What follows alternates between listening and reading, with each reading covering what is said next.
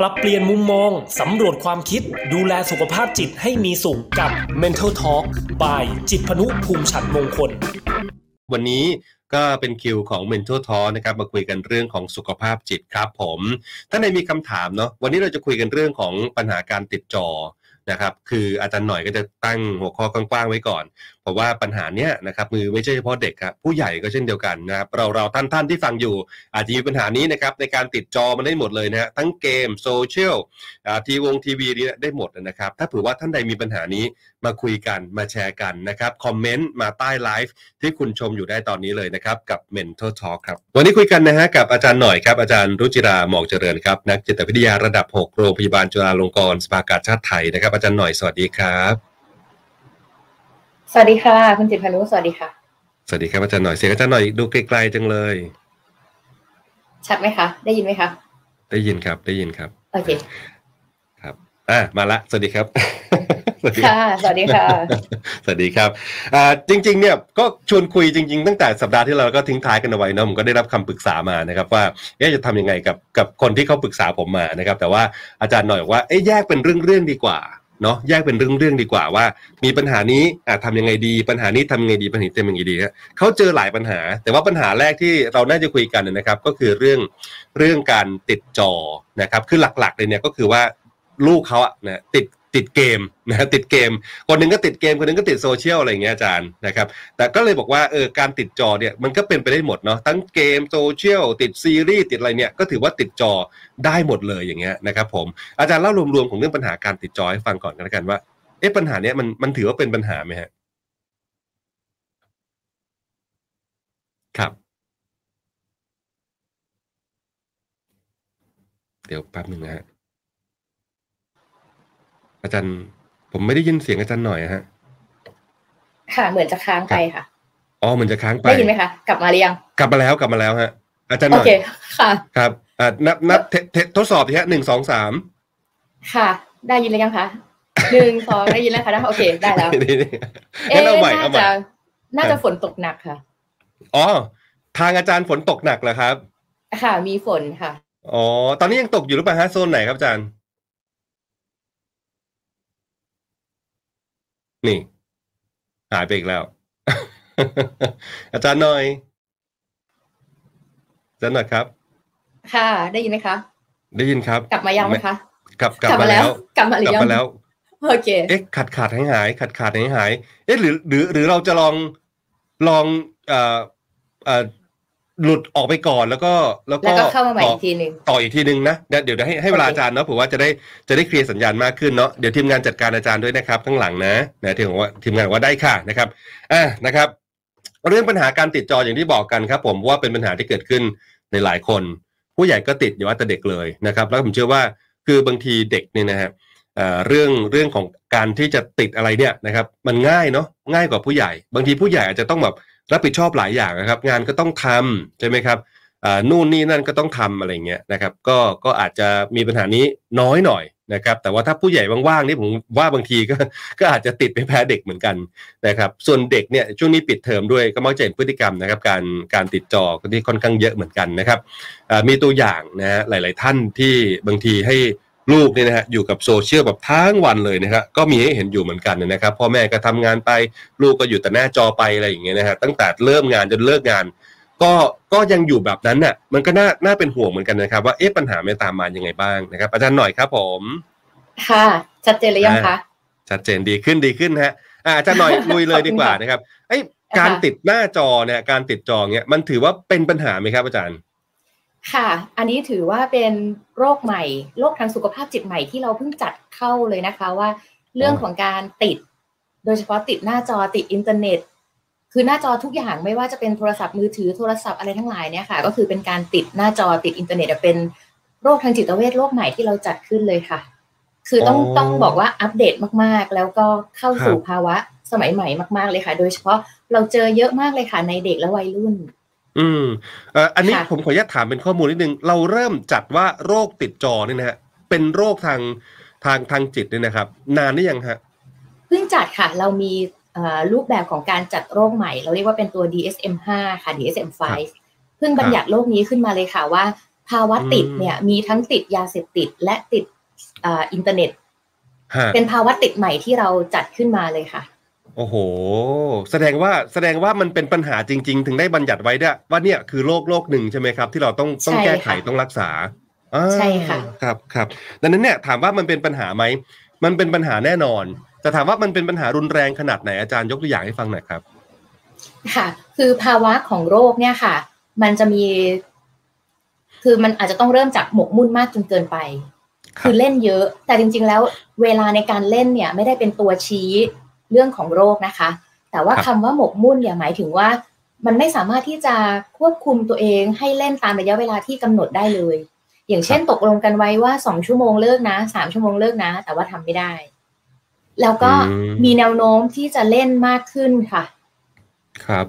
คือครับบางเด็กบางคนเนี่ย ที่ดิฉันเจอคือเล่นได้ทั้งวัน หรือบางคนเนี่ยข้ามไปเลยเล่นได้ทั้งคืนจริง ๆ เจอกันอีกทีหนึ่งตีสามตีสี่อะไรอย่างเงี้ยค่ะ แบบว่า เอ๊ะอื มมันอดอดหลับอดนอนได้ขนาดนั้นเลยเหรอลูกอะไรอย่างเงี้ยเขาก็จะเล่าให้ฟังว่ามันต้องเล่นตอนกลางคืน เพราะว่าเพื่อนๆเล่นกันตอนกลางคืน ถ้าเล่นกลางวันก็จะเอ่อเล่นเป็นเล่นเหมือนกับเป็นเกมหลายคนเป็นเกมออนไลน์อย่างเงี้ยค่ะต้องเล่นเป็นทีมอ๋อแล้วทีมของเขาเนี่ยต้องเจอกันตอนกลางคืน อ่า ก็คือเอ่อมันจะมีภาวะของการเล่นมากขึ้น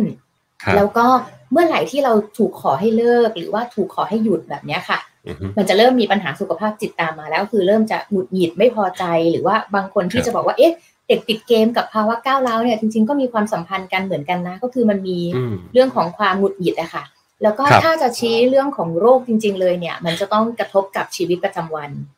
อือฮึหมายถึงว่าอืมเคยเรียนได้ เคยทำงานได้ ก็ครัทำบให้ภาวะหน้าที่ตรงนั้นเนี่ยบกพร่องไป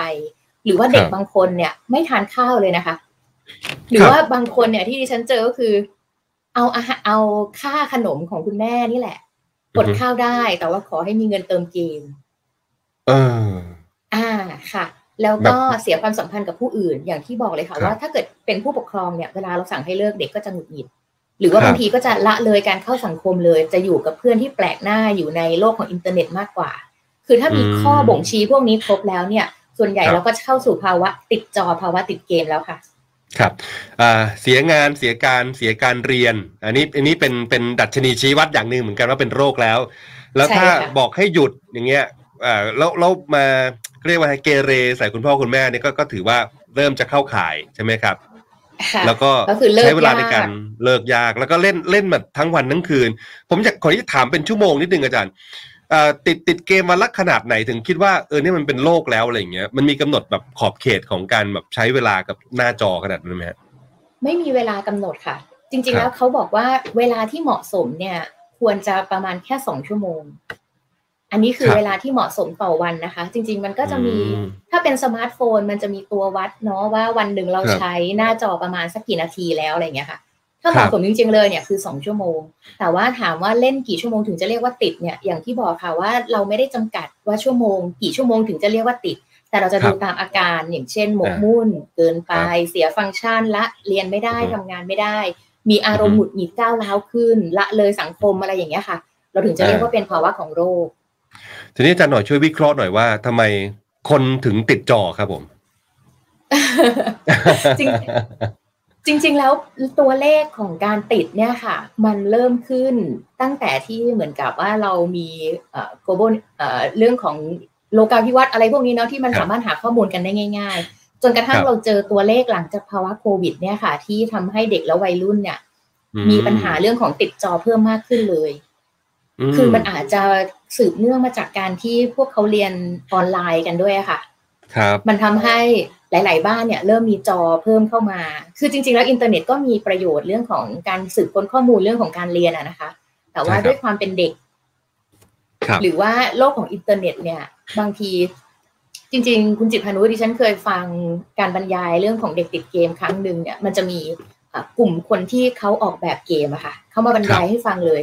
เกมอ่าของเด็กๆเนี่ยกว่าที่จะออกมาเป็นรูปแบบของการเป็นเกมได้เนี่ยเขาวิจัยเยอะเขาทดลองเยอะ แล้วก็ครับหาทางดึงดูดจริง ๆ ค่ะ ว่าจะทำยังไงนี่ไงให้คน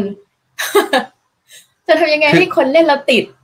ครับ ผมว่ามันมันมันเป็นกลยุทธ์แบบลึกมากบางทีเราตามไม่ทัน สีนะต้องเป็นสีแบบนี้โทนนี้อะไรอย่างเงี้ย ตัวอักษรต้องเป็นแบบนั้น ตัวการ์ตูนต้องมีสีสันแบบนั้นเข้ากับ character ของคนที่ที่จะมาเล่นกลุ่มคนที่เขากำลังวางแผนว่าจะเออจะให้ให้มาเล่นเกมเหล่านี้อะไรเงี้ยคือมันมีการตลาดที่ค่อนข้างซับซ้อนมากทีเดียวนะก็เลยทำให้คือมันใช่ค่ะมันติดง่ายมันติดง่ายใช่ไหมอาจารย์ใช่ค่ะ มันเชื้อเชิญมากๆค่ะ เพราะฉะนั้นถ้าจะบอกว่าเอ๊ะเราจะป้องกันตรงไหนดีเนี่ย จริง ๆ แล้วครับก็คงจะป้องกันที่เอ่อตัวเองหรือว่าป้องกันที่เออลูกเพราะว่าแอปพลิเคชันพวกเนี้ยค่ะ มันถูกออกแบบมาให้ห น้าครับเข้าแล้วก็เหมาะสมกับวัยจริง ๆ อย่างเช่น วัยพวกอือฮึเราต้องใช้คำว่าวัยพวกเราเนาะคุณจิตพานุใช่ครับ ไม่แน่ใจว่าคุณจิตพานุยังเล่น Facebook อยู่ไหมคะเฟซบุ๊กนี่คือเล่นปกติอยู่แล้วหมายถึงว่ามันก็มีการอ่าแชร์งานนะครับ บันทึกข้อมูลแต่แต่บางทีเรื่องส่วนตัวผมก็ไม่ค่อยลงนะอาจารย์อาจารย์ลงเรื่องส่วนตัวอ่าบ้างหรือค่ะเปล่า มีบ่นบ่นๆบ้างค่ะอ๋ออ๋อค่ะ แต่ว่าถ้าเป็นเด็กวัยรุ่นเนี่ยเขาจะบอกเลยว่า Facebook เนี่ยเขาจะไม่เล่นแล้วอ่า อะเหมือนจะเกินวัยเกินไป คือมันก็เลยทำให้เราเข้าใจว่าเอ๊ะแอปพลิเคชันมันก็เชื้อเชิญแต่ละคนแต่ละวัยอืมด้วยว่าจะเป็นคนกลุ่มไหนที่จะเล่น อย่างครับถ้าไปถามเด็กวัยรุ่นเนี่ยค่ะเขาก็จะบอกว่าครับยังอะยังมีอินสตาแกรมบ้าง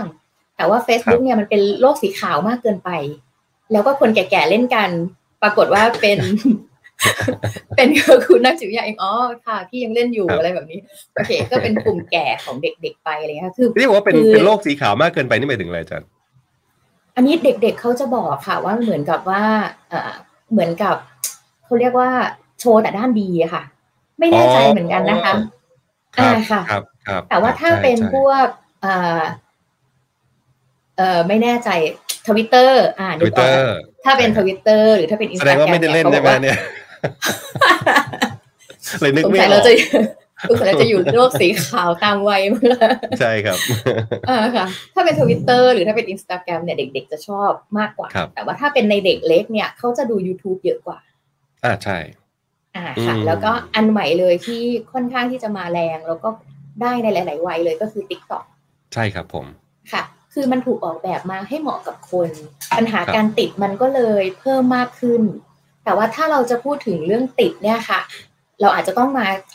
อ่าพูดถึงคำจำกัดความก่อนว่าจริง ๆ แล้วไม่ว่าจะเป็นอินเทอร์เน็ตอ่ายาเสพติดหรือว่าการพนันเนี่ยมันมีภาวะติดได้เหมือนกันคำว่าติดเนี่ย ถ้าจะอธิบายง่ายๆเลยก็คือมันเป็นความพึงพอใจอะค่ะ ครับ ถ้าเกิดว่าอยู่ด้วยแล้วมันสนุกมันพึงพอใจเนาะมันก็จะมีอืมอาการติดเพิ่มมากขึ้นเรื่อยๆ แล้วก็อีกอือฮึอันหนึ่งที่มันโดดเด่นเลยของคำว่าติดก็คือถ้าไม่ได้เจอ มันจะแสดงอาการโหยหาหรือว่าคิดถึง มันจะลงแดงอ่าถ้าเป็นยาเสพติดจะนะคล้ายๆลงแดง แต่ว่าพอเป็นติดในติดจอเนี่ย มันก็มีอาการครับลงแดงเหมือนกันอย่างที่เราบอกอะค่ะว่าบางทีเขาก็จะแสดงอาการหงุดหงิดฮะก็จะอ่ามีอาการก้าวร้าวขึ้นมา หรือว่าบางทีก็จะไม่รับผิดชอบงานอะไรอย่างเงี้ยครัค่ะบก็จะมีเรื่องของการอืมลงแดงเหมือนกัน อันนี้ก็เป็นใช่ครับภาวะติดที่เราอธิบายกว้างๆเรื่องของการติดจอได้ค่ะ ครับผมผมขออนุญาตถามอาจารย์หน่อย อันนี้เป็นความรู้นะครับว่า อย่างถ้าเป็นยาเสพติดเราพอนึกออกเรื่องของการติดยาเสพติดคือมันก็อาจจะทำให้เคลิบเคลิ้มอ่าเป็นยาเสพติดแล้วก็ไปเหมือนอ่ากล่อมประสาทอะไรอย่างเงี้ยใช่ไหมฮะทำให้มีความสุขค่ะส่วนเกมเนี่ยมันมีมันมีผลกระทบกับกับสมองเราไหมฮะ อาจารย์หน่อย มีเหมือนกันเลยค่ะ ที่บัญญัติเป็นครับโรคก็เพราะว่าเขาเจอว่ามันเริ่มเกี่ยวข้องกับสมองนี่แหละค่ะฮะ มันไปทำอะไรกับสมองครับมันไปกล่อมมันไปกดมันไปชักชวนอะไรอย่างเงี้ยป่ะไม่แน่ใจครับ คือพอเริ่มเป็นความพึงพอใจอะค่ะ มันจะมีสารครับตัวหนึ่งหลั่งออกมา เราจะเรียกว่าเป็นสารโดปามีนอ๋อเป็นใช่สารฮะสื่อประสาทธรรมดาเนี่ยแหละค่ะ หลั่งคอรัอบกมาแล้วก็พอมันเอ่อพอเริ่มเหมือนกับเอ่อหลั่งฮอร์โมนได้ในระดับหนึ่งเนี่ยครับปรากฏว่าบางทีเนี่ยมันมีอาการต่อต้านในตัวเองคือหมายถึงว่ามันไม่พออะค่ะ เคยหลั่งแค่นี้แล้วมีความสุขมันก็จะอยากได้อีก อยากให้ครับโดปามีนหลั่งเพิ่มมาอีก มันก็เลยต้องเพิ่มอัตราการเล่นเล่นอินเทอร์เน็ตเล่นจอให้พึงพอใจเพิ่มมากขึ้นนะคะทีนี้มันก็เลยเล่นยังไงไม่พอสักที คือมันก็เกี่ยวข้องกับสมองเหมือนกัน หรือว่าครับเราเจอเยอะค่ะที่เอ่อเมื่อภาวะใหม่ ๆ เลยที่เข้ามาก็คือเด็กเนี่ยจะเริ่มมีอาการสมาธิสั้นมากขึ้น ครับ คล้ายๆกับเป็นโรคเราเรียกว่าอาจจะเป็นสมาธิสั้นเทียม คือหมายถึงว่า ไม่ได้เกิดจากเรื่องของความผิดปกติทางสมองโดยตรงเหมือนกับโรคสมาธิสั้นทั่วไป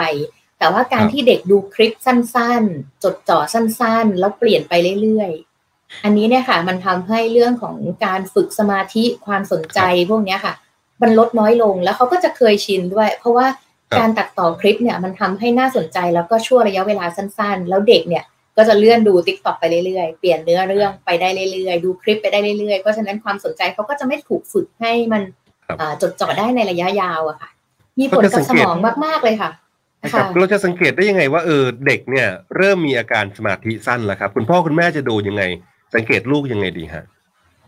เอ่อถ้าเกิดว่าเด็กที่เริ่มมีภาวะติดอะค่ะ อย่างที่บอกตอนแรกเลยว่าถ้ารู้สึกว่าเริ่มเรียนไม่ได้ เริ่มทำงานไม่ได้กินนอนไม่เป็นเวลา อยากเล่นมากขึ้น บอกให้เลิกไม่เลิกอะไรอย่างเงี้ยค่ะ อาจจะมีภาวะติดแต่ว่าจริง ๆ ตัวเลขของการเล่นอินเทอร์เน็ตของการติดเนี่ยค่ะเอ่อครับเด็กวัยรุ่นส่วนใหญ่เป็นนะคะ มีตัวเลขอัครันบหนึงที่เขาบอกว่าถ้าเกิดว่าถามเด็กที่เล่นอินเทอร์เน็ตเนี่ยค่ะ ส่วนใหญ่แล้วจะเจออายุมากที่สุดเลยก็คือสิบห้าถึงยี่สิบสี่ปี ก็คือเริ่มตั้งแต่วัยรุ่นจนถึงช่วงวัยผู้ใหญ่ตอนต้นเนาะที่เล่นเยอะมากที่สุด แล้วก็เอ่อตัวเลขประมาณ 99.3 คนค่ะ ที่ใช้อินเทอร์เน็ต เกินครับ2ชั่วโมง คือใช้อินเทอร์เน็ตเยอะอะค่ะ เกินกว่ามาตรฐานที่กำหนดคือ 99.3 คือเรียกได้ว่าเดินมาร้อยคนเนี่ยเล่นเกือบหมดทุกคนโอ้โหในพันครับคนเนี่ยจะเจอเจ็ดคนที่รู้สึกว่าแบบเออไม่ต้องเล่นอินเทอร์เน็ตก็ได้ ไม่ไม่ต้องเออออฮึดูจอก็ได้ครับหรือว่าถ้าเกิดได้ขึ้นรถไฟฟ้าเนาะถ้าชวนคุณจิตรพานุขึ้นรถไฟฟ้าอย่างเงี้ยค่ะครับเชื่อไหมคะว่าทุกคนจะ ก้มอยู่ที่หน้าอ่าจอของตัวเอง ใช่ ครับ เคยเคยสังเกตไหมคะว่า เอ๊ะเคยเดี๋ยวนี้เขาเขาไม่คุยกันแล้วเนาะเราก็จะครับยิ้มกับหน้าจออะไรอย่างเงี้ยค่ะอืมหน้าจอคุยกับคนที่อยู่ในจอมากกว่าเนี่ยแสดงค่ะว่าเราคือแสดงว่าเราเป็นสองคนที่ไม่ดูหน้าจอ เพราะว่าเรามองเห็นคนอื่นมีแต่คอมแต่มันคือฮะระหว่างที่รอเลื่อนมากกว่าค่ะ จริง ๆ ก็คือด้วยความเขินเพราะว่าเขาหยิบกันหมดเราต้องหยิบบ้าง เฮ้ยจริงจริงจริงจริงถ้าไม่มีเออมือถือเลยจะรู้สึกว่าเอ๊ะเราขึ้นรถไฟฟ้าหรือเปล่า แต่ว่าเราอาจจะหยิบขึ้นมาแล้วก็ดูคนอื่นค่ะว่าเขาเล่นอะไรกันอะไรอย่างเงี้ยเราช่างแตกต่างมากไม่ได้เล่นมือถือไม่ได้ดูมือถืออะไรอย่างเงี้ยออเราหยิบเพราะเราเขินใช่ มันคือมันต้องบอกว่าเป็นยุคสมัยที่มันเปลี่ยนไปอาจารย์หน่อย มันมันก็เป็นยุคของมันแบบเนี้ยคือมันเป็นยุคนี้แล้วใช่ไหมฮะนะฮะใช่ค่ะเราเราก็เรียกว่าไม่สามารถที่จะไปเรียกว่าต้านทานเอ่อ พละกำลังของโซเชียลมีเดียอย่างเงี้ยได้หรือว่าอินเทอร์เน็ตได้อย่างเงี้ยนะครับผมเอ่อค่ะมันก็ทำให้เกิดปัญหาขึ้นก็คือเกิดโรคขึ้นก็คือการติดจอแล้วก็เพิ่งบัญญัติมาว่าเป็นโรคนี่แหละนะครับคือคือเรารู้แล้วว่าเออการติดเนี่ยนะครับ ต้องดูจากตรงไหนนะฮะมีปัญหาอะไรบ้าง แล้วก็ปัจจัยที่มันทำให้เราเนี่ยติดนะครับ ทีนี้มาพูดถึงการแก้ไขดีกว่านะครับอ่าอาจะหน่อยว่า ถ้าคือมันจะต้องไงมันต้องรู้ตัวก่อนไหมถึงจะเข้าสู่กระบวนการแก้ไขหรือว่าเอะเราสามารถแก้ไขได้ณเวลานั้นเลย หรือต้องมีคนมาช่วย หรือว่าเราทำเองได้อะไรอย่างเงี้ยอาจารย์ฮะคือถ้าเป็นในเด็กๆเนี่ยค่ะ แน่นอนครับแหละต้องมีคนมาช่วย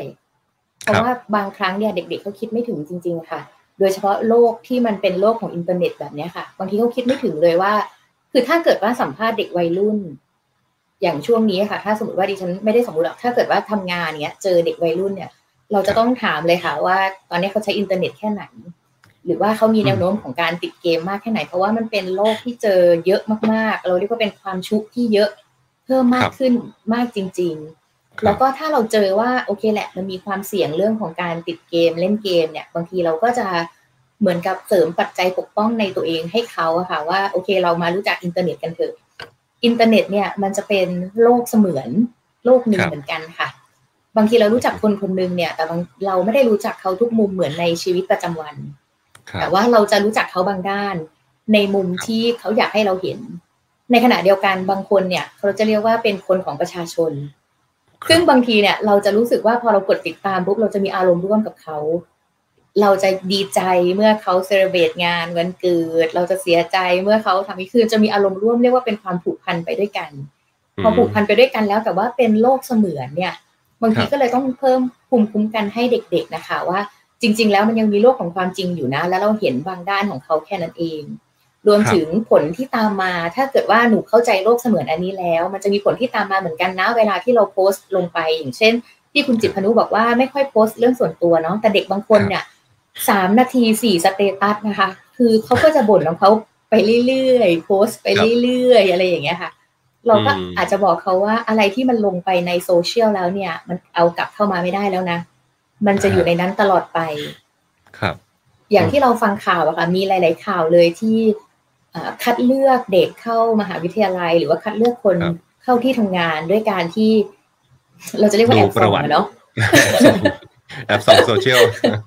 ค่ะ แอบครับส่องแอบดูซิว่าเขามีทัศนคติยังไงอืมอะไรอย่างเงี้ยค่ะอืมซึ่งฮะจริง ๆ เราอยากจะ อาจจะเป็นอดีตเมื่อสักสิบกว่าปีแล้วอะคือบางทีเวลาอือฮึย้อนกลับไปอ่าน status ตัวเองก็ยังขำๆเนาะว่าตอนนั้นสิบกครัว่าบปีที่แล้วเราโพสต์อะไรแบบนั้นได้ยังไงอะไรอย่างเงี้ยค่ะเอาแต่อาจารย์ว่าไม่ลบอีเนี่กยแหเหรอละค่ะ อาจารย์ยังไม่ลบอีกเหรอเอาเก็บไว้ดูเอาเก็บไว้ขำต่อปีที่สิบเอ็ดก่อนค่ะคุณจิตรพนุโอเคครับครับ คือเราก็จะบอกเขาว่าอะไรที่มันลงไปแล้วเนี่ย มันมันต้องอยู่แบบนั้นตลอดอะค่ะมันต่อให้เราลบเนาะบางทีเราก็ยัง เออเจอผลกระทบของมันเหมือนกัน เพราะฉะนั้นบางทีอือฮึจะลงรูป หรือว่าอือฮึส่งรูปที่มันไม่เรียบร้อย ข้อความที่ครับมันไม่สุภาพลงไปเนี่ย ต่อให้ลบแล้วครับบางทีก็ยังอยู่ หรือว่าเราเจอหลาย ๆ คนเลยค่ะ ที่พอโพสต์แล้วลบแต่แคปทันอ่าฮะเออแหมก็เดือดร้อนกับการแคปเหมือนกัน ใช่ครับครับ อันนี้อันนี้ค่ะก็คือก็คือเป็นเป็นผลเสียที่มันเกิดขึ้นนะจากค่ะจากการที่เราลงไปเล่นโซเชียลมากเกินไปอย่างนี้ใช่ไหม ค่ะ หรือว่าเล่นอืมโดยที่ขาดความระมัดระวัง โดยเฉพาะในอ่าเด็กและอ่าวัยรุ่นอ่าอะเราก็จะสอนเขาหรือว่าเรื่องของครับเอ่อความเป็นส่วนตัวครับอย่างอืมเช่นเราก็จะไม่ได้โพสต์ว่าบ้านอยู่ไหน เบอร์โทรศัพท์อะไรติดต่อยังไงอะไรอย่างเงี้ยค่ะ ครับใช่ซึ่งอันครับอันนี้เนี่ยจริง ๆ เคยมีไวรัลอันหนึ่งนะคะ ไม่แน่ใจว่าคุณจิตพานุเคยเห็นไหมที่เขาเป็นเหมือนกับเป็นกระโจมหมอดูค่ะ แล้วเขาก็จะบอกว่าหมอดูคนเนี้ยดูแม่นมากเลยนะ พอเข้าไปถึงปุ๊บเนี่ยเขารู้เลยว่าเนี่ยทำงานราชการใช่ไหมกำลังเรียนอยู่ที่นี่ใช่ไหมชอบอือฮึสีนี้ใช่ไหมอะไรอย่างเงี้ยค่ะพอเรานั่งดูคนที่นั่งดูเนี่ยเขาจะรู้สึกว่าแบบประหลาดใจมากเลยทำไมถึงรู้หมดเลย รู้ใจทุกอย่างเลย สุดท้ายเขาเฉลยค่ะ ว่าข้างหลังของหมอดูเนี่ยก็คือเป็นเอ่อเป็นเกมเมอร์เป็นแฮกเกอร์ทุกอย่างที่เป็นโซเชียลที่เขาโพสต์ลงไปอะค่ะอ๋อฮะค่ะ ครับเขาครับทำให้เห็นหมดเลยว่าเนี่ย เขารู้จักคุณหมดเลยนะ ว่าตอนเด็กเรียนที่นี่ชอบสีนี้อือฮึทำงานอะไร จริง ๆ ครับไม่ใช่หมอดูหรอก จริง ๆ มันเป็นข้อมูลที่คุณโพสต์ลงไปในโซเชียลนั่นแหละใช่ซึ่งตอนแรกใช่ดูคลิปอันนี้ก็ยังเก็บไว้ให้เด็ก ๆ ได้ดูเหมือนกันครับค่ะว่า เอ้ย บางทีมันอือฮึก็เอ่อเรื่องของส่วนบุคคลที่เรารู้สึกว่ามันเป็นพื้นที่ของเรานั่นแหละ เป็น Facebook เราเนาะเป็นครับ login ของเราอย่างเงี้ยแต่จริง ๆ มันเป็นส่วนบุคคลจริง ๆ หรือเปล่า บางทีก็ชวนอือฮึเด็ก ๆ คุยกันค่ะ แล้วก็อืมอีกอันหนึ่งก็คือ safety อันนี้เนี่ยต้องระมัดระวังเป็นพิเศษเลยครับเชื่อไหมคะว่าถ้าดิฉันคุยกับเด็กวัยรุ่นเอ่อสักประมาณมสองมสามเนี่ย หลาย ๆ คนมีแฟนแล้ว ครับ แล้วก็พอถามแฟนว่าแฟนเป็นใครหรออะไรเงี้ยเขาก็จะบอกว่าอ๋อเราเจอกันในอินเทอร์เน็ตนี่แหละแอบครับ อันนี้คือผลที่ตามมาของการที่เราเชื่อมต่อกัน โดยที่ไม่จำเป็นต้องเจอหน้ากันจริง ใช่เราก็เพราะบางทีอาจจะมันก็บางทีมันก็ไม่แปลกนะ เพราะว่าคือเรามีเวลากับโซเชียลเยอะเกินไปอะไรอย่างเงี้ยเพราะว่าทุกสิ่งทุกอย่างมันจะเกิดบนโซเชียลเห็นแฟน เจอแฟนก็บนโซเชียลนี่แหละ ผมว่าผมว่าผู้ใหญ่บางคนก็เป็นแบบนี้เหมือนกันๆใช่ค่ะ เราก็จะย้อนกลับไปข้อแรกที่เราคุยกันว่าโอเคที่เราอยู่ในโลกเสมือนจริงนะใช่เราฮะเจอเขาด้านเดียวนะโดยเฉพาะเวลาที่เจอข่าวเอ่อครับที่เหมือนกับว่า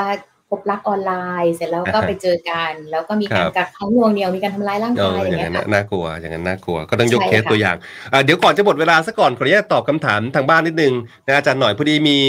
คุณผู้ฟังทางบ้านนะฮะฝากถามมาบอกว่าเด็กติดเอ่อเด็กที่ติดเกมอะมีการแสดงออกหรืออารมณ์เป็นยังไงบ้าง มีวิธีสังเกตไหมนะคำถามจากทางบ้าน อ่าอันนี้อันนี้ผมขออนุญาตเดานิดนึงนะฮะกับคำถามนี้ คือบางทีเนี่ยอาจจะติดเกมแล้วก็พ่อแม่ไม่รู้หรือเปล่าว่าติดเกม คือพ่อแม่อาจจะไม่ได้แบบ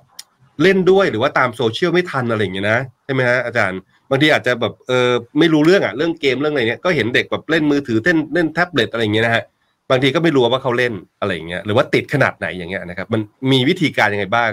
เอ่อที่จะสังเกตเขาครับค่ะ คือถ้าเป็นเรื่องของอารมณ์ หรือว่าสิ่งที่แสดงออกได้เห็นได้ชัดเจนเนี่ยค่ะ บางทีเราไม่แน่ใจนะคะ ว่าอะไรเป็นเหตุอะไรเป็นผล ที่บอกอย่างนี้ก็คือ เราไม่แน่ใจว่าบางทีเล่นเกมแล้วทำให้ก้าวร้าวหุนหันพลันแล่น หรือว่าเครียดครับหรือว่าจริง ๆ แล้วเด็กที่ก้าวร้าวเด็กที่หุนหันพลันแล่น หรือว่าเด็กที่เครียดนี่แหละที่ไปเล่นครับเกม คือมันอะก็เป็นไปได้ทั้งสองอย่าง เพราะฉะนั้นถ้าเกิดรู้สึกว่าน้องเริ่มเอ่อแยกตัวเองมากขึ้น ขาดครับสัมพันธภาพกับคนอื่น หรือว่าพอมีสัมพันธภาพก็จะเป็นสัมพันธภาพที่แบบเอ่อหงุดหงิดไม่พอใจก้าวร้าว เริ่มครับแยกตัวแบบเนี้ยค่ะ จริง ๆก็คืออมอาจจะลองหาสาเหตุดูได้เลยค่ะ ว่ามันเกิดขึ้นจากการที่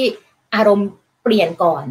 แล้วถึงจะไปติดเกม หรือว่าติดเกมจนกระทั่งทำให้อารมณ์เปลี่ยน คุณพ่อคุณแม่ต้องลองเออมองหาสาเหตุก่อน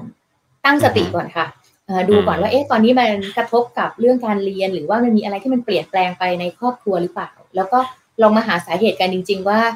จริง ๆ แล้วมันเครียดก่อนเนาะแล้วก็มาครับติดเกม หรือว่าพอติดเกมไปแล้วเนี่ยเออติดจอแล้วเนี่ยอือฮึทำให้ลูกเริ่มห่างไปมากขึ้น ลูกเริ่มเล่นเกมมากขึ้น ทานอาหารไม่เป็นเวลาหรือว่าบางทีแล้ว จริง ๆ แล้วเป็นทั้งครอบครัวก็มี คือหมายถึงว่า เวลาทานข้าวทุกคนก็จะลงมาพร้อมกับจออ่า หรือคบว่า หรือว่าบางทีเป็นช่วงเวลาที่กลับมาจากที่ทำงานหรือกลับมาจากที่เรียนเนี่ยทุกคนจะรู้สึกว่ามันเป็นช่วงเวลารีแลกซ์ช่วงเวลาที่ผ่อนคลายของการทำงาน ก็จะแยกกันไปคนละจออันนี้ก็จะเป็นตัวอย่างที่เด็ก ๆเขาก็มองเห็นอย่างหนึ่งเหมือนกันว่าอ๋อถ้าไม่สบายใจก็ครับเข้าสู่โซเชียลสิมหรือว่าถ้าเครียดถ้าเกิดว่าอยากดูสิ่งที่น่าสนใจก็อยู่ในจอได้หนิไม่จำเป็นต้องมาคุยกันในครอบครัวก็ได้ อันนี้อาจจะลองครับดู ที่คุณพ่อคุณแม่ก่อนก็ครับได้ค่ะว่า เรากำลังอืมทำให้เด็กเห็นอยู่หรือเปล่าครับอาจารย์กำลังพูดถึงว่าให้ดูบรรยากาศในครอบครัวด้วยใช่ไหมฮะให้ดูบรรยากาศในใช่ครอบค่ะครัวด้วย ว่าเอ๊ะอะไรเป็นตัวเสริมให้เขาให้เขาติดเกมอะไรอย่างเงี้ยใช่ไหมฮะค่ะ อืม แล้วสมมติอ่าติดจริง ๆ เวลาก็ไล่หลังมาทุกทีนะครับ เวลาน้อยแต่ว่าจริง ๆ ประเด็นเรื่องนี้คุยกันได้นานคุยกันได้เยอะนะครับ อาจารย์แบบอะ สรุปสั้นๆนิดนึงก่อนดีกว่านะฮะอาจจะมีการได้คุยต่อในสัปดาห์ต่อๆไปว่าแล้วถ้าบอกว่าเด็กติดเกมเนี่ยเราจะมีวิธีการแก้ไขยังไงเอาคร่าวๆก่อนก็ได้ครับ ได้ค่ะ คือครับอาจจะต้องตกลงกติกากันไว้ก่อนเลยค่ะว่า ตกลงแล้วเนี่ยเราจะเล่นเกมได้สักเท่าไหร่ครัแต่บว่าเอาจริง ๆนะคะ พอเราสอนวัยรุ่นเรื่องการติดเกมหรือติดอินเทอร์เน็ตอย่างที่อธิบายวิธีการคุยเมื่อสักครู่ค่ะ ปรากฏว่าครัเด็กบๆเข้าใจแต่ถ้าครับสอนผู้ปกครองว่า เอ๊ะเราใช้เวลาคุณภาพนะ เราต้องเป็นตัวอย่างที่ดีนะ บางทีเนี่ยผู้ปกครองอาจจะแบบนึกภาพไม่ออกอะค่ะ ถ้าดิฉันเจอผู้ปกครองเราจะไม่ค่อยสอนวิธีการควบคุมวิธีการกำกับอะไรแบบนี้ละ แต่ว่าเราจะเน้นปฏิบัติเลยค่ะ อย่างเช่นอ่าถามคุณครับพ่อคุณแม่ว่า เวลาที่น้องเล่นเกมเกินเวลาคุณพ่อคุณแม่ทำยังไง เกินแปดสิบเปอร์เซ็นค่ะ ใช้วิธีการบ่นก็คือเล่นอีกแล้วพูดไม่รู้เรื่องเลยทำไมตกลงแล้วไม่ทำอะไรอย่างเงี้ยค่ะ แต่ว่ามันครับไม่ค่อยมี action จริง ๆ ว่าถ้าเล่นเกินเวลาแล้วมันจะเกิดอะไรขึ้น อันเนี้ยค่ะอยากจะให้ตกลงเป็นกติกากันเลยว่า ถ้าเล่นเกินเวลา แปลว่าหนูทดเวลาครั้งหน้าของวันพรุ่งนี้ไปแล้วนะ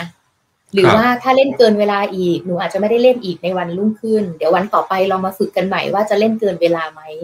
คือต้องมี action ให้เกิดจริงๆอะค่ะ ว่าถ้าเล่นเกินเวลาแล้วจะเป็นยังไง คือบางทีแล้วการก็จะการค่ะการบ่นการดุนี่ไม่ใช่ action ที่ถูกต้องใช่ไหมครับอาจารย์ ก็คือทำได้ค่ะ แต่ว่ามันครับไม่ได้ช่วยให้เด็กๆเลิกเล่นเกม แต่ว่าอาจจะช่วยให้ผู้พ่อแม่สบายใจค่ะ อย่างน้อยว่าได้ทำแล้ว ได้พูดแล้วได้บอกแล้วอะไรอย่างเงี้ยค่ะ แต่ว่าอ้าวหลักในการปรับพฤติกรรมเนี่ยค่ะ ทุกๆอันเลยบางทีการครับพูด โดยเฉพาะในเด็กวัยรุ่นเนี่ย ถ้าพูดเกินสี่ประโยคเนี่ยถือว่าบ่นแหละอุ้ยการบ่นเนี่ยไม่ช่วยค่ะ ไม่ช่วยเรื่องพฤติกรรมแต่อาจจะช่วยให้ผู้ปกครองสบายใจว่าได้พูดแล้วแหละ ได้บอกแล้วแหละ แต่ว่าถ้าทำเรื่องถ้าทำให้มันเกิดแอคชั่นจริง ๆ เลยว่าเนี่ยครับเกินชั่วโมงแล้วนะ ต่อไปวันรุ่งขึ้นลูคกรับต้องทดเวลาให้แม่แล้วแหละ เมื่อนี่เมื่อวานเกินไปสิบห้านาที เดี๋ยวพรุ่งนี้ครับลูกเล่นได้แค่สี่สิบห้านาทีนะคะ อะไรอย่างเงี้ย คือผมันมว่าต้องชดเชยกันจริงจังค่ะผมว่าผมว่าพอวันรุ่งพอวันต่อไปเนี่ย ไม่รู้จะได้ชดเชยหรือเปล่าว่าไม่รู้ว่าจะได้ทดเวลาหรือเปล่า แต่ว่าพ่อแม่ก็ต้องมาบ่นเหมือนเดิมอีกอะประโยคยอดฮิตเลย เล่นอยู่นั่นแหละอะไรอย่างเงี้ยใช่ค่ะ เล่นมาสองชั่วโมไม่งเลิกแล้ว เออบอกให้เลิกค่ะไม่เลิก คือมันเริ่มจะเป็นชวนทะเลาะอะเป็นประโยคที่ชวนทะเลาะก่อนเลยผมว่าของคุณพ่อคุณแม่ใช่เนี่ยนะฮะเออนะครับเอ่อยิ่งยิ่งคุณพ่อคุณแม่ท่านไหนที่อาจจะเรียกว่ายังไม่เข้าใจแบบเอ่อโซเชียลมีเดียเยอะว่าเออมันก็ติดกันได้นะครับ วิธีการเนี่ยค่ะผมว่ามันต้องมันต้องมีศิลปะพอสมควรทีเดียว แต่ว่าสัปดาห์นี้เวลาไม่พอสัปดาห์หน้าต่อดีกว่านะอาจารย์หน่อยเนาะนะครับอ๋อเรื่องของ เนี่ยติดจอนะครับ แล้วก็วิธีการแก้ไขผมอยากจะได้ไม้แบบนุ่มๆหน่อยไม่ต้องไม้แข็งมาก เรื่องของเนี่ยการจะช่วยทำให้เด็กเนี่ยออกมาจากหน้าจอแล้วก็ลดการติดจอมากขึ้นเนาะนะครับ ได้เลยค่ะฮะอาจารย์มีอะไรอยากทิ้งท้ายไหมครับสัปดาห์นี้อ๋ออาจจะเป็นตอนแรกที่เราคุยกันเลยค่ะ ว่าจริงครับๆภาวะติดเกมเนี่ยเราเจอได้บ่อยมากขึ้น แล้วก็ครับทุกเกมทุกแอปพลิเคชันเนี่ยไม่ได้ออกมาเพื่อไม่ให้ติดอะคือเขาออกมาเพื่อให้ติดอยู่แล้ว มันเป็นการใช่ตครับลาดอย่างหนึ่งของเขาเหมือนกัน เพราะฉะนั้นไม่ติใช่ดด้วยแค่ลูกเราค่ะ ใช่ครับ ติดด้วยเสียเงินด้วย อ่าใช่ ต้องมีต้องต้องได้เงินอะไรแบบนี้คือมันถูกออกแบบมาแล้ว เพราะฉะนั้นเราอาจจะทำได้แค่ปกป้องตัวเองปกป้องคนของเรา แต่ว่าเราก็เอ่อไม่สามารถที่จะทำได้แบบเด็ดขาดเต็มที่ที่จะไม่ได้ใช้มันเลยอะไรแบบเนี้ยค่ะ อาจจะยากเหมือนกัน ใช่ครับนะฮะโอ้เวลาหมดเกลี้ยงเลยนะฮะอ่าวันนี้นะฮะเราทั้งสองคนลาคุณผู้ชมไปก่อนนะครับ ส่วนทางไลฟ์นี่นะฮะเดี๋ยวขออนุญาตจะไปอ่านดู comment ทุก comment เลยนะครับผมแล้วก็อ่าสัปดาห์หน้ากลับมาเจอ Mental Talk ใหม่นะครับ วันนี้เราทั้งสองคนลาไปพร้อมกันเลยเนาะอาจารย์เนาะสวัสดีครับค่ะสวัสดีค่ะคุณจิตพนุสวัสดีปรับเปลี่ยนมุมมอง สำรวจความคิด ดูแลสุขภาพจิตให้มีสุขกับ Mental Talk by จิตพนุภูมิฉันมงคล